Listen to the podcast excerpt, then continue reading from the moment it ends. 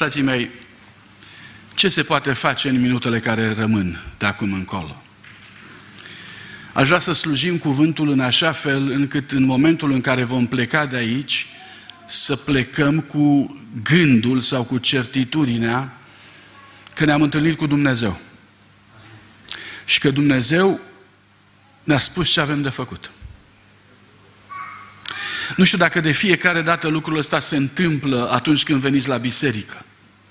Poate că sunt și situații în care venim la biserică și plecăm fără să avem acest, această certitudine. Am venit aici, ne-am întâlnit cu Isus Hristos și Isus Hristos ne-a educat, adică ne-a spus ce avem de făcut. Dar dacă lucrul ăsta nu se întâmplă de fiecare dată, astăzi aș dori să se întâmple. Și nu am nicio altă șansă ca lucrul ăsta să se întâmple decât dacă dumneavoastră, în timp ce eu voi vorbi, vă veți ruga. Pentru ca Dumnezeu să ne vorbească. Din cauza asta, vă invit la rugăciune. De fapt, cei doi frați care sunt aici în spatele meu, ei au rostul acesta. Am descoperit în ultimul timp că noi facem unele lucruri destul de formale. Spre exemplu, formula de amvon este aici pentru ca să închidă și să deschidă. Așa este? Păi iertați-mă, le puteam anunța și eu. Și atunci pentru ce sunt înși aici? Dacă vă veți duce în istorie, veți descoperi că pe vremurile marilor redeșteptări, în timp ce predicatorul vorbea de la Amvon, în camera din spate, exista o grupă de oameni care se ruga tot timpul pentru ca predicatorul care era aici să fie sub călăuzirea lui Dumnezeu. Noi din grupa aceea mare, care era altădată, mai avem doi. Și dânsii sunt cei ce se roagă. Nu putem trăi fără dânsi. Nu putem trăi fără dânsi. Fără această grupă care se roagă. Și îi voi ruga în mod special. Rugați-vă tot timpul.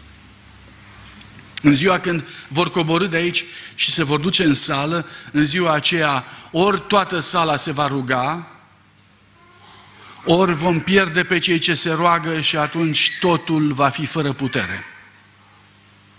Din cauza asta vreau să vă invit.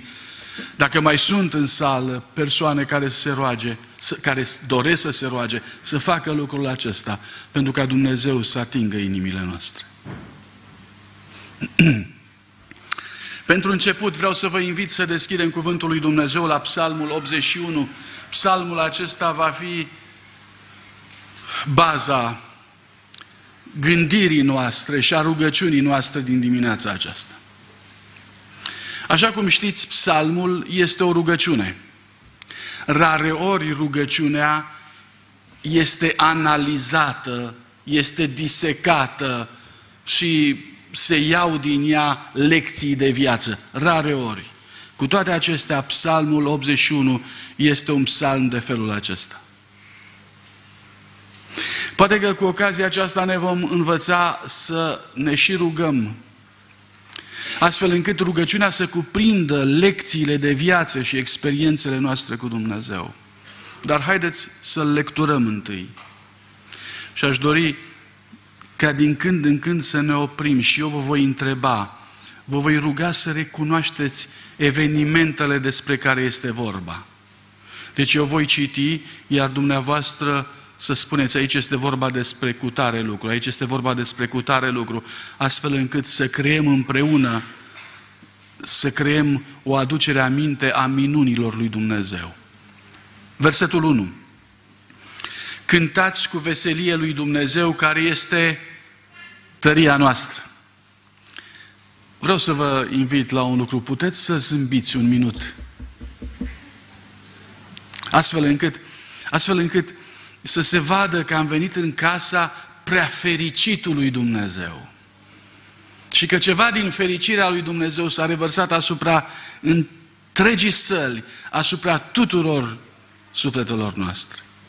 Știți că datorită problemelor și datorită vieții noastre, fericirea și zâmbetul este departe de noi? Nu mai zâmbim. Când venim la biserică, suntem puțin mai trași la față decât în rest. semănăm foarte mult cu mucenicii ortodoxi de pe zidurile bisericii. Și așa credem noi că e bine. Da? Dumnezeu vrea să-și pregătească un popor care să învețe lauda. Să învețe slava. Înălțați strigăte de bucurie Dumnezeului lui Iacov, cântați o cântare, sunați din tobă, din harfa cea plăcută și din alăută. Vreau să vă întreb ce, ce vă sugerează această repetiție de instrumente? Ce vă sugerează? Sărbătoare, mulțumesc, sărbătoare. Bucurie, mulțumesc, așa e. Ați observat că noi până și la cântare nu prea cântăm. Și în momentul când se anunță să cântăm, nu prea se vede sărbătoare. E foarte greu să-ți poruncească cineva să fii vesel. Dacă veselia nu e deja în interior, n-are cum să ți-o poruncească cineva. Ea nu vine prin poruncă, ea vine prin trăire. Aduceți de acasă bucurie. Și plecați de aici cu bucurie.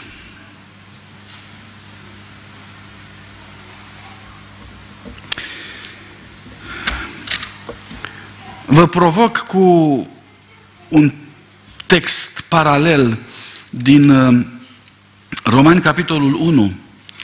Este un text care în ultima vreme mă frământă destul de mult. Apostolul Pavel, în Romani, capitolul 1, face un fel de filozofie a istoriei și arată că ființa umană a experimentat o cădere, o prăbușire morală, existențială de-a lungul vremii. Și cauza numărul unu a oricărei prăbușiri o găsim aici. Și fiți atenți care este.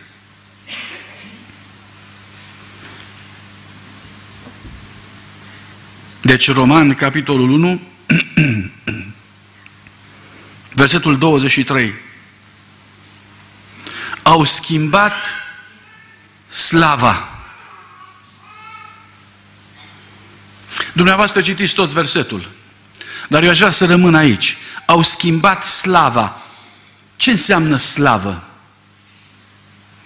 Ce presupune slavă?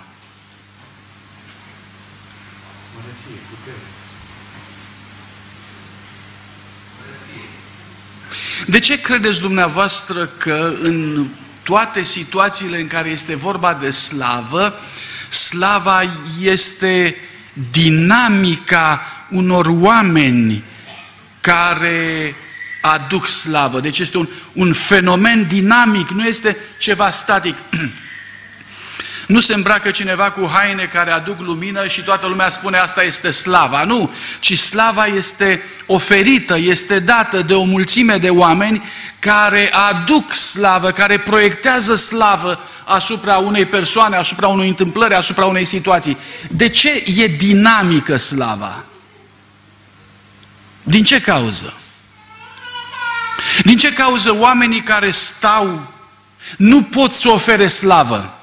Deci imaginați-vă că toată biserica se ridică în poziție de drept și stă în poziție de drept.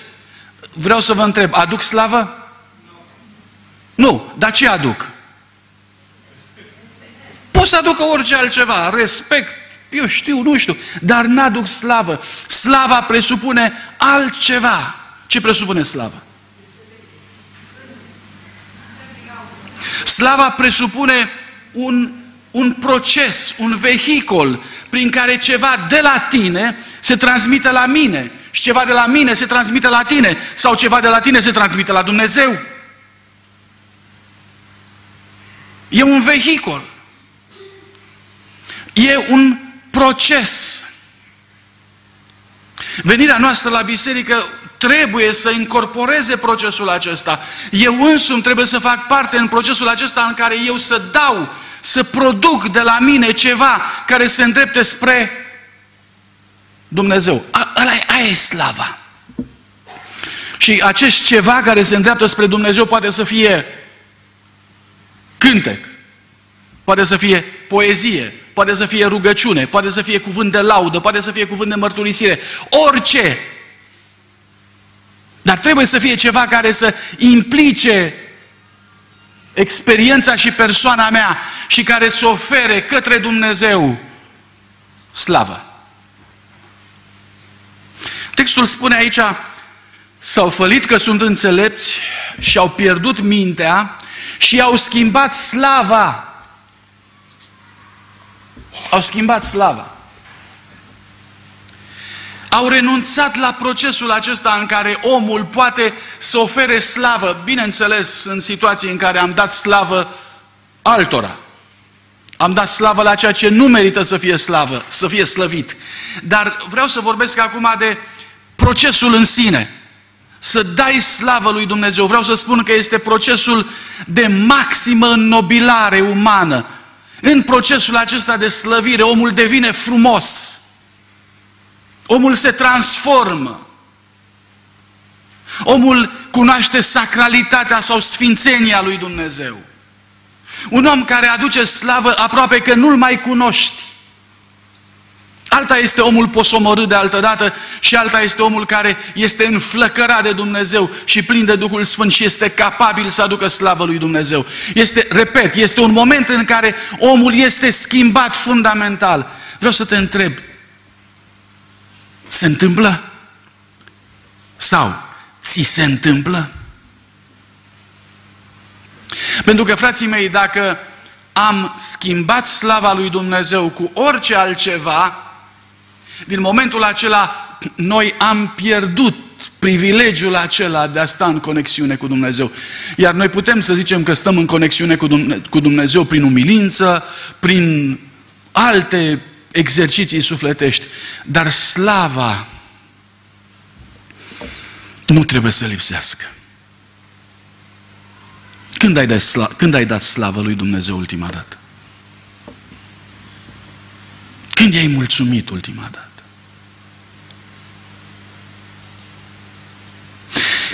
Când nu te-ai mai putut opri din cântat?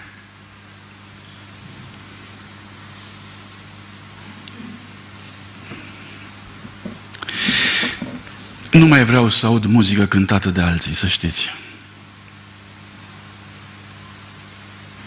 Nu mai vreau să aud uh, magnetofoane, casetofoane, CD player, televizoare, computere cântând.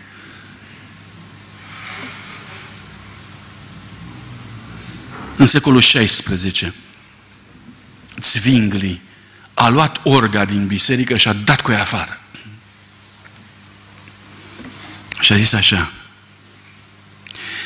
nu mai vreau să-mi cânte orga. Vreau să-mi cânte oamenii mei din biserică. Și începând cu Luther, reforma de după aceea, au început acea, acele fragmente mici de muzică care erau luate și care erau predate mai departe și cu care erau învățați oamenii de la sapă să cânte. Și cânta biserica întreagă, cetate tare Dumnezeu și arma apărătoare. Și slava asta a schimbat Germania, a schimbat Elveția, țările de nord, Toată regiunea protestantă a fost schimbată datorită faptului că oamenii au învățat să dea slavă lui Dumnezeu ei. Ei înșiși. Evangelizarea, dragii mei, nu este altceva decât un moment de aducere slavă, aducere de slavă lui Dumnezeu, în care fiecare dintre noi suntem implicați să aducem slavă lui. Și aici spune limpede Psalmul 81, Cântați o cântare, sunați din tobă, harpa cea plăcută, din alăută, sunați din trâmbiță la luna nouă, la luna plină, în ziua sărbătorii noastre. Dacă e sărbătoare, atunci aprindeți lumini, dați drumul la cântec, dați drumul la inimi, dați drumul la zâmbet, dați drumul la dragoste, dați drumul la frumos, dați drumul la orice, ca să încoroneze slava lui Dumnezeu. Nu stați în spate, veniți în față. Nu veniți singuri, veniți cu cei pe care doriți să-i binecuvântați. Cei pe care doriți să le umpleți viața cu frumos. Aduceți-i încoace. Mai știți să vă bucurați. Trăiesc într-o societate în care bucuria e de plastic, dragii mei. E forțată. Oamenii nu mai știu să zimbească, oamenii nu mai știu să dăruiască, oamenii nu mai au inimă, parcă nu mai au suflet. Exercițiul ăsta al slavei este uneori așa de străin, încât aproape nu-l mai cunoaștem. De asta Apostolul Pavel vorbește despre schimbarea slavei cu altceva, că nu mai știm.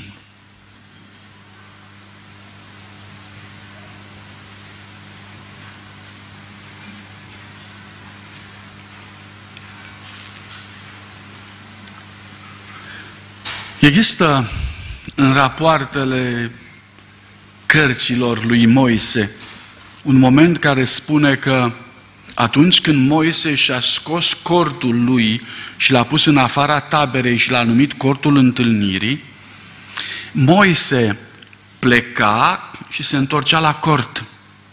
Și el făcea legătura între tabăra poporului și cortul lui, care era cortul întâlnirii cu Dumnezeu.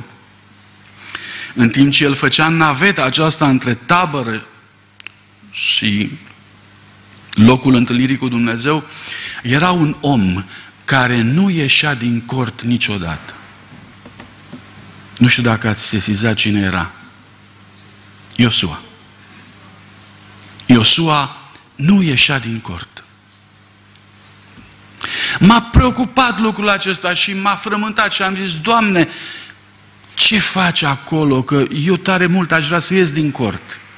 Eu parcă n-aș putea să stau înăuntru, parcă aș vrea să ies afară, parcă Iosua, cum de poți să stai înăuntru? Și vreau să vă aduc aminte, Iosua era un om de război, Iosua era un om de acțiune, Iosua n-ar fi rămas în cort dacă. Și acest dacă e cu mare semn de întrebare. De ce ai rămas Iosua? Ce te ține acolo?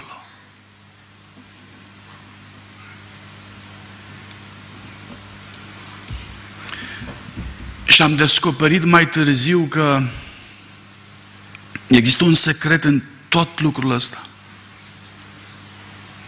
Știți că Iosua nu s-a, nu s-a numit întotdeauna Iosua?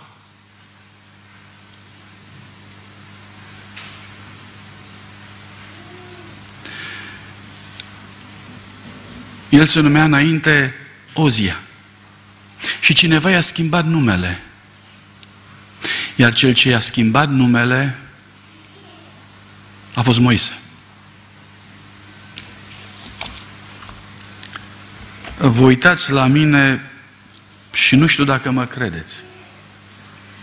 Din cauza asta o să încerc acum să caut textul respectiv. Textul respectiv se află în momentul în care Moise trimite iscoadele.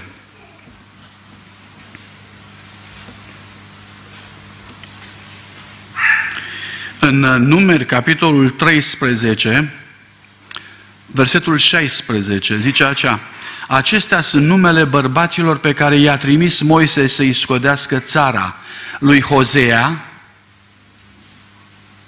fiul lui Nun, Moise i-a pus numele Ioshua. Vreau să vă întreb, de ce i-a schimbat numele?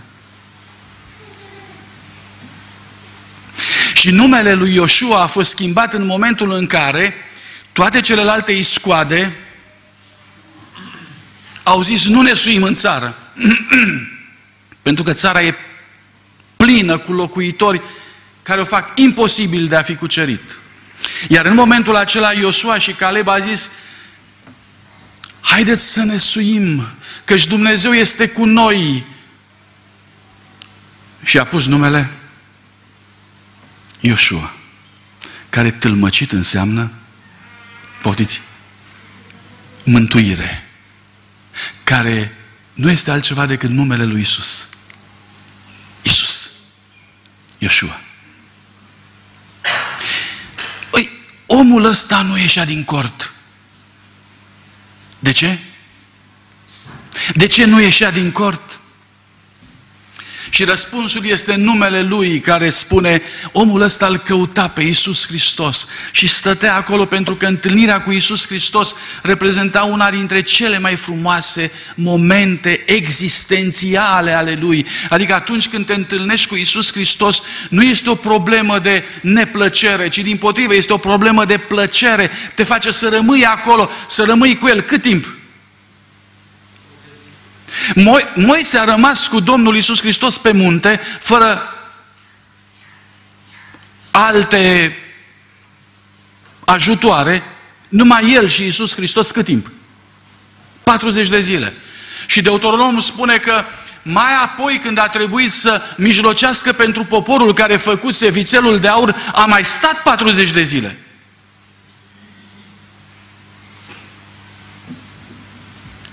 Să stai cu Dumnezeu 40 de zile și să ți se pară așa ca, o, ca un minut. Să stai cu Dumnezeu 40 de zile și se pare că sunt prea scurte. Asta arată că ceva extraordinar se întâmplă atunci când Dumnezeu se atinge de sufletul tău și când tu te atingi de Dumnezeu. Aș vrea să fac apologia acestui moment al unirii între noi și Dumnezeu. Pentru că dacă stăm în biserică, dar nu ne întâlnim cu Isus Hristos și stăm departe de El, n-am făcut nimic. Biserica nu e să venim aici și să stăm departe de Dumnezeu. Biserica este, este făcută să venim aici și să dăm slavă unui Dumnezeu cu care ne întâlnim și de care nu ne mai putem despărți. Aș vrea de fiecare dată să mă confrunt cu această idee și să te întreb, ție ți se întâmplă lucrul ăsta? Sau nu ți se întâmplă? Uneori suntem atât de raționali în ceea ce facem, uneori suntem atât de distanți în ceea ce facem, încât învățăm ideologie și doctrină. Nimic rău în toată treaba asta, pentru că Scriptura este educație, dar ne oprim la atât. Și întâlnirea cu cel ce-ți spune scoateți încălțămintea din picioare, căci locul pe care calci este sfânt. Întâlnirea n-are loc. Și dacă n-are loc, treci pe lângă rug și nici măcar nu bași de seamă că Dumnezeu a fost acolo. Ți-ai pus vreodată întrebarea de câte ori am trecut eu pe lângă rug și n-am știut că Dumnezeu era acolo? Vă aduceți aminte că există un patriar care spune Dumnezeu era acolo și eu n-am știut? Când se întâmplă treaba asta? Cu cine? La Betel. Domnul e aici și eu n-am știut. Și Iacov are ideea asta că cred că aici locuiește Dumnezeu. Și însemnează locul ăla ca nu cumva să uite, ca nu cumva să mai treacă vreodată pe acolo și să uite sau să nu știe că Dumnezeu. Și ia piatra care îi fusese căpătâi și în loc să o pună așa, o pune așa. N-a fost un semn foarte mare, așa e? Era o piatră pe care puteai să pui capul. Era mare? Cam ce dimensiuni trebuie să fi fost? O să fi avut o jumătate de metru? E cât o pernă, cât o pernă. A luat-o și a pus-o în picioare. Interesant că după 20 de ani a știut unde să se întoarcă. După 20 de ani a găsit piatra aia. Și s-a întors la Betel. Și acolo a făcut legământ cu Dumnezeu încă o dată locul, experiențele noastre cu Dumnezeu, dragii mei, pot să fie mici. Ele nu trebuie să fie făcute în așa fel încât să împiedice lumea, toată lumea să se împiedice de ele. Dar dacă este o experiență a ta cu Dumnezeu, și dacă te-ai întâlnit cu Dumnezeu acolo, te vei întoarce acolo de fiecare dată când vei striga după Dumnezeu, te vei întoarce la casa lui Dumnezeu. Betel, poarta cerului. Ți-ai pus vreodată întrebarea de ce, de ce vii tu la biserică? Răspunsul ar trebui să fie pentru că aici mi-am întors eu piatra. Aici, în locul ăsta. Aici mi-am sărbătorit eu experiențele mele cu Dumnezeu. Viața mea cu Dumnezeu. Aici mi-am sărbătorit-o. Aici sunt toate. Nu știu cum e la dumneavoastră, dar îmi lisește biserica veche de la Craiova. Și dacă mă întrebați de ce, atunci trebuie să vă spun Era o zi din timpul săptămânii când tunzi la zero, cu niște ochelari rotunzi, cu un flanel pe gât întors, maro aici și restul de culoare deschisă, Valentin se întorcea de la plenița și mergea spre casă. Și n-a putut să meargă spre casă înainte să caute biserica aia. Și era în timpul săptămânii. Și m-am bucurat enorm că biserica era deschisă. Se făcea curățenie pentru Sfânta Cină. Surorile ștergeau geamurile, se băteau covoare, iar eu m-am strecurat încet spre spatele bisericii și acolo undeva, în colțul bisericii, i-am promis lui Dumnezeu că nu-l voi uita niciodată.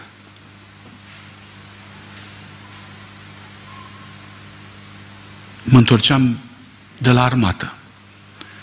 Aproape fusesem trimis în pușcărie și am scăpat. Și mă scăpa Dumnezeu cu mâna Lui. Și m-am dus acolo, pe scaunul ăla, promițându-i lui Dumnezeu că nu-l voi uita. Betelul meu. În locul bisericii acelei mici, acum s-a născut, s-a făcut o biserică mare ca a dumneavoastră. Și locul meu nu mai e. Dar am nevoie de el. Pentru ca să-mi aduc aminte de slava lui Dumnezeu care a fost în viața mea și care a continuat, a continuat să-mi conducă zilele vieții mele.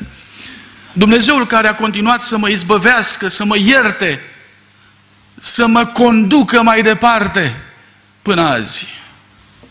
Slava mea, puterea Lui. Cum aș putea să nu-i cânt? Cum aș putea să nu-i mulțumesc? Cum? De fiecare dată când stau pe bancă și nu îmi vine să cânt, sunt răgușit, sunt uh, obosit, sunt... Și aș sta așa și mă trezesc că nu cânt. Și mă trezesc pe la strofa a treia. Mă trezesc pe la strofa a treia. Și mi-aduc aminte, Vali, ce cu tine? Și la strofa a patra încep să cânt și eu cu toată inima și se termină cântarea. Și regret de fiecare dată că n-am fost în stare să-i cânt. Datorită oboserii. N-am dreptul să-mi uit slava. N-am dreptul ăsta. Sunt înaintea dumneavoastră să mărturisesc nu altceva decât suma vieții mele întregi, care ar putea să fie cântarea de lauda lui Valentin, ca și cântarea de lauda lui Moise. Ai și tu cântarea ta de laudă. Versetul 4, căci aceasta este o lege pentru Israel, o poruncă a Dumnezeului lui Iacov. El a rânduit sărbătoarea aceasta pentru Iosif când a mers împotriva țării Egiptului. Despre ce e vorba? Dumnezeu a mers împotriva țării Egiptului și a mers împotriva țării Egiptului, zice aici, pentru că i-a promis lui Iosif. Când se întâmpla? Când se întâmpla? Sora zice la plăgi. Așa e la plăgi. Când, când se întâmpla? Ziceți. Nu vreau să, nu vreau să nu vorbiți. Vreau să vorbiți de acum încolo. Când se întâmpla, când a mers Dumnezeu împotriva țării Egiptului? Poftiți? Când a scos poporul lui Israel din Egipt, se numește Exod. Da? El a rânduit sărbătoarea aceasta pentru Iosif. Atunci am auzit un glas pe care nu l-am cunoscut. Versetul 6. I-am descărcat povara de pe umeri și mâinile lui nu mai țin coșul. Despre ce e vorba? Despre ce e vorba? Poftiți? Eliberarea din robie. Mulțumesc. Dragii mei, nu ne putem da seama despre faptul că numai Dumnezeu e acela care ne poate salva. Numai Dumnezeu e ăla care ne poate face să nu mai fim robi în vremea de azi, în societatea noastră. Toți suntem robi. Muncim de dimineața până seara, nu avem timp să răsuflăm, nu avem timp de studiu, uneori nici sabatul nu ni întreg. Pentru ce? Pentru ce? Vorbeam cu Sinel și îmi spunea, am venit aici să mai fac un, încă un șut. Pentru ce? Am nevoie. Sigur că da. Și robia nu se mai sfârșește. Ne-a dat Dumnezeu pământul acesta pentru ca să trăim în belșug, să trăim sub binecuvântări. În loc de binecuvântări trăim astăzi cum se poate. Există muncă binecuvântată și muncă nebinecuvântată. Există viață binecuvântată și viață nebinecuvântată. Ce fel de viață avem? Care ne-am ales-o? Numai Dumnezeu ne poate lua coșul din mână, să știți. Numai Dumnezeu ne poate binecuvânta în așa fel încât să fim liberi de adevăratele. Venim aici căutând eliberarea. Venim aici pentru ca să ne învețe El cum să fim liberi.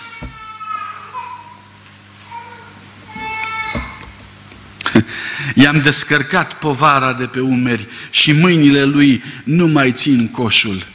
Nu știu, căutăm minuni la fiecare pas, căutăm vindecări, căutăm lucruri extraordinare, dar nu ne dăm seama că viața noastră până la urmă are nevoie de o minune. Viața noastră are nevoie de eliberare.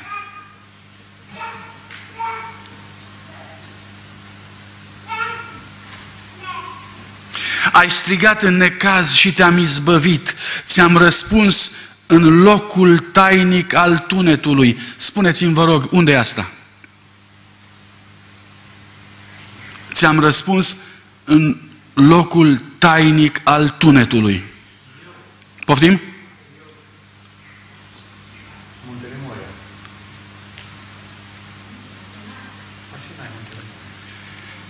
Sinaiul e răspunsul lui Dumnezeu la strigătul poporului. Nu știu, foarte mulți înțelegem Sinaiul ca fiind locul celor zece porunci atât, foarte sarbăd, foarte îngust. Dumnezeu spune, nu, nu, la Sinai ți-am vorbit, la Sinai ți-am răspuns, aveai nevoie de eliberare, aveai nevoie de minuni, ți-am răspuns la Sinai.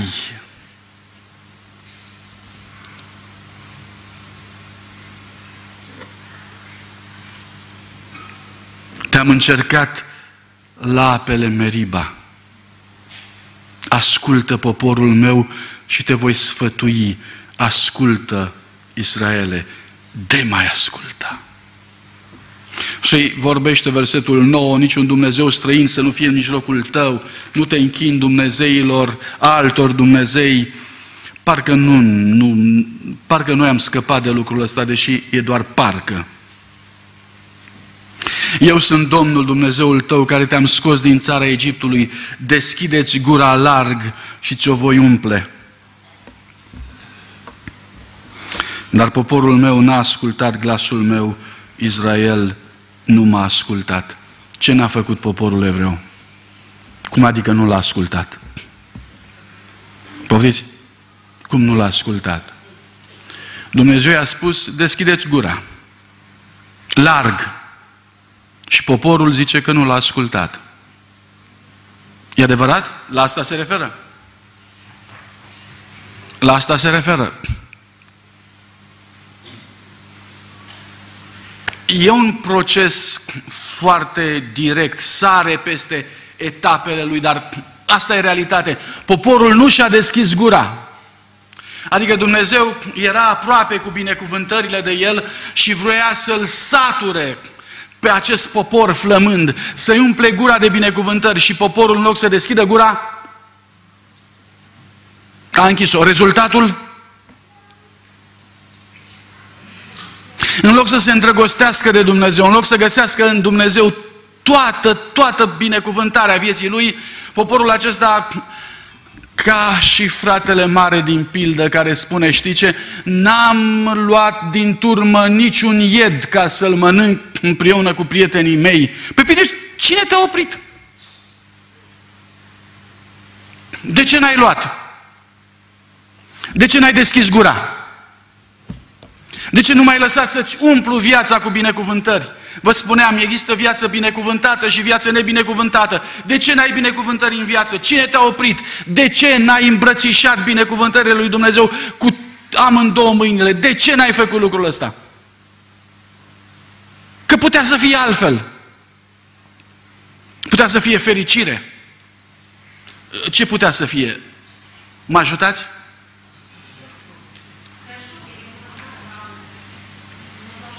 promite așa, vă voi da.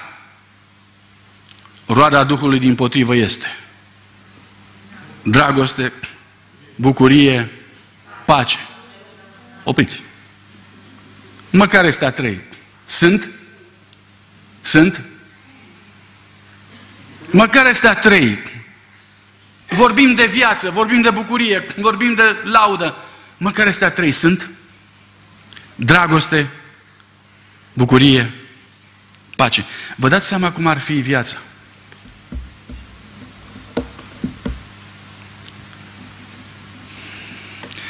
Să poți iubi așa ca la tinerețe. Cum ar fi? Ca la dragostea din tâi, mulțumesc. Să poți iubi așa. Acum când nu mai poți iubi așa, nu-ți pare rău. Nu-ți pare rău. Bucurie. Așa să te bucuri ca un copil. Mai poți? Din orice. Că-ți vezi copiii, că-ți vezi nepoții, ca o bucurie și se bucură în continuu și te întrebi, păi, dar de unde atâta bucurie, băi, la ei, că la mine a secat. Și te întrebi de ce nu. Și pace, și te trezești cu copiii că nu se sperie.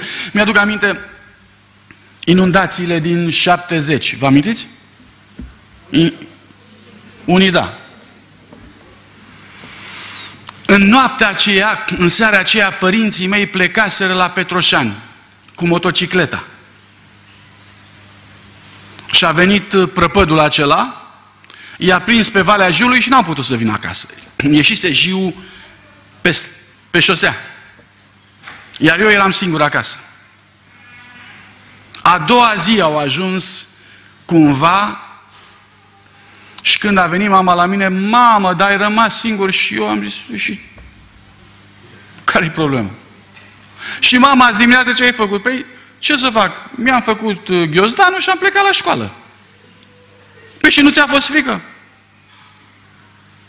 Păi nu mi-a dat prin gând că ar trebui să-mi fie frică, că dacă mi-ar fi dat prin gând, cred că mi-ar fi fost.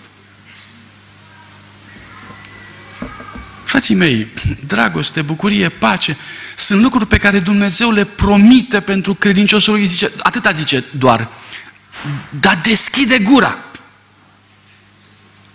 Și ce voi umplea.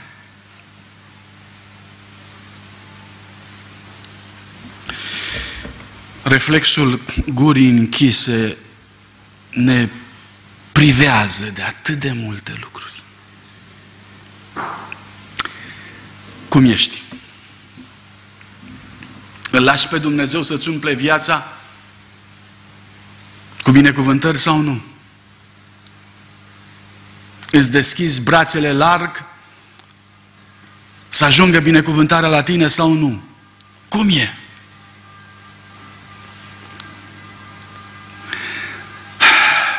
De la versetul 13, concluzia acestei rugăciuni. O, de m-ar asculta poporul meu. De ar umbla Israel în căile mele, într-o clipă aș înfrunta pe vrăjmașii lor, mi-aș întoarce mâna împotriva potrivnicilor lor, cei ce urăsc pe Domnul l-ar linguși și fericirea lui Israel ar dărnui în veci. L-aș hrăni cu cel mai bun grâu și l-aș sătura cu miere din stânca. E posibil? E posibil? Păi vreau să vă întreb, unde ați văzut dumneavoastră miere în stâncă?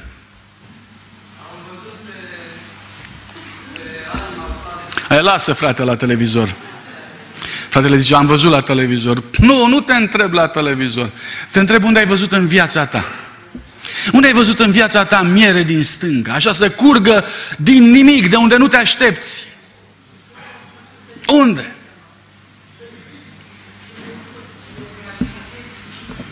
Vin oamenii la noi, azi dimineața a venit o familie cu copilul să ne rugăm pentru ei, să-l facem să trăiască.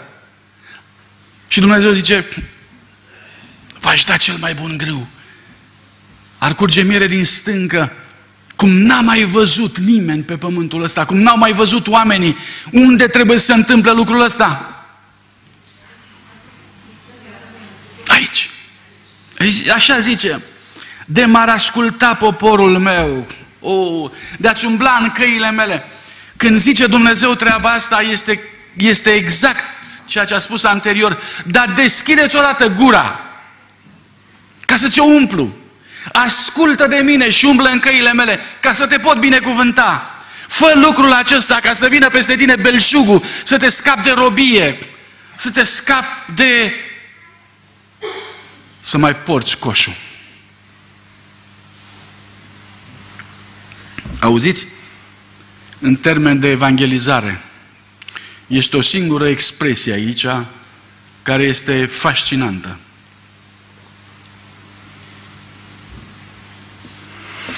Cei ce urăsc pe Domnul, ziceți, ziceți, e condițional optativ. Lar lingușii. Cei ce urăsc pe Domnul, nu, nu, l-ar linguși. Puteți să-mi traduceți asta? Cum e asta?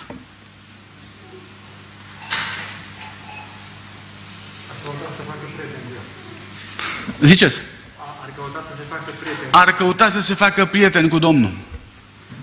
Fraților, textul spune așa, un om care îl urăște, nu poate să-l iubească, așa este? Dar când vede măreția Domnului, atunci ce face? Încearcă și el să aducă slavă, așa e? Dar nu poate să aducă slavă în mod onest, nu poate să aducă slavă uh, în mod, cu toată inima, în mod pur. Și atunci, ce face? Încearcă să imite. Imitarea slavei înseamnă lingușire. Până și cei care îl urăsc pe Dumnezeu în fața unei asemenea descoperiri a slavei lui Dumnezeu nu pot să stea oricum. Până și ei vor face eforturi să se alinieze față de această aleluia, față de această realitate care umple universul de fapt. Biserica lui Isus Hristos în felul acesta devine invincibilă, devine biruitoare, chiar și în fața vrăjmașilor poporului lui Dumnezeu. Frații mei, întreaga rugăciune, Psalmul 81, are ca scop un singur lucru și anume, fiți atenți, zice psalmistul, Dumnezeu e gata să vă umple viața cu binecuvântările Lui. Trebuie un singur lucru. să existe un popor care Ziceți.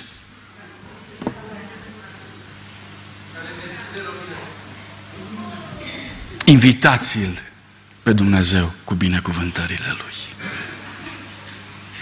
Nu va cădea niciun strop de binecuvântare fără ca să existe cuvinte de invitație. Chemați-l pe Dumnezeu ca să fie frumos. Faceți din zilele acestea o sărbătoare, sărbătoarea Lui, dar pentru asta chemați-l aici.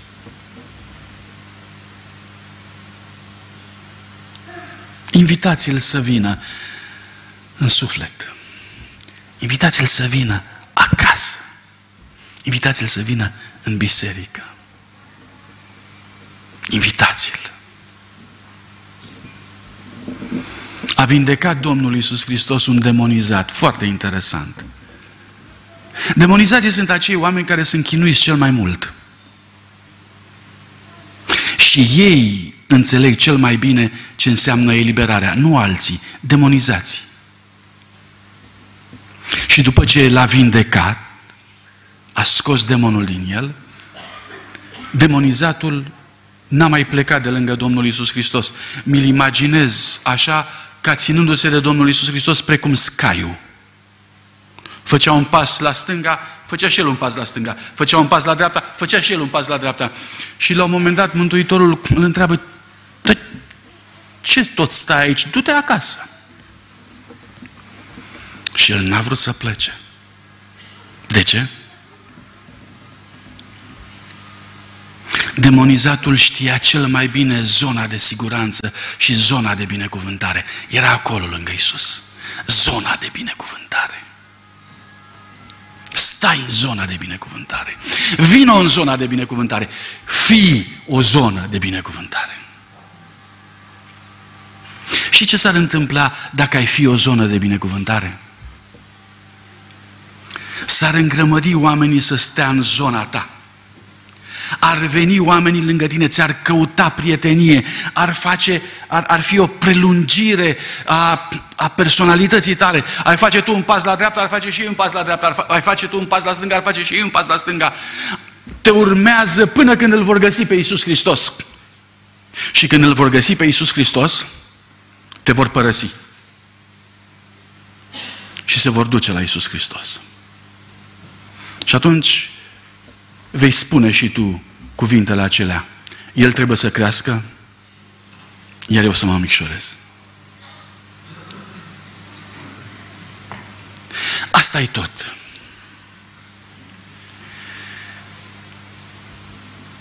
În final,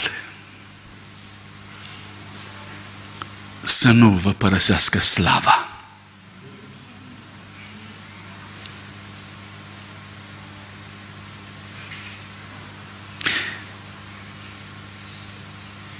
Să umpleți lumea asta de lumină.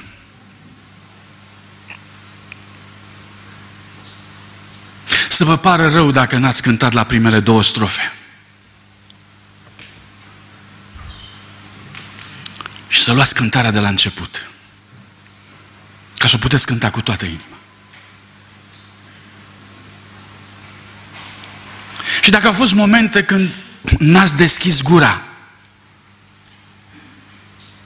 Deschideți-o acum. Și vă vi va umple cerul cum nu vi-ați imaginat niciodată. Și dacă n-ați ascultat, ascultați acum. Ca să poată să înceapă sărbătoarea pentru biserică, pentru familia ta, pentru casa ta, pentru viața ta. E un moment de început, dragii mei, și de asta am dorit să bat un țăruș aici. Și acum. Nu vreți să o, să o luăm de la capăt. Nu vreți, să, nu vreți să o începem din nou și psalmul 81 să se întâmple în viața noastră. Dumnezeu să ne ajute.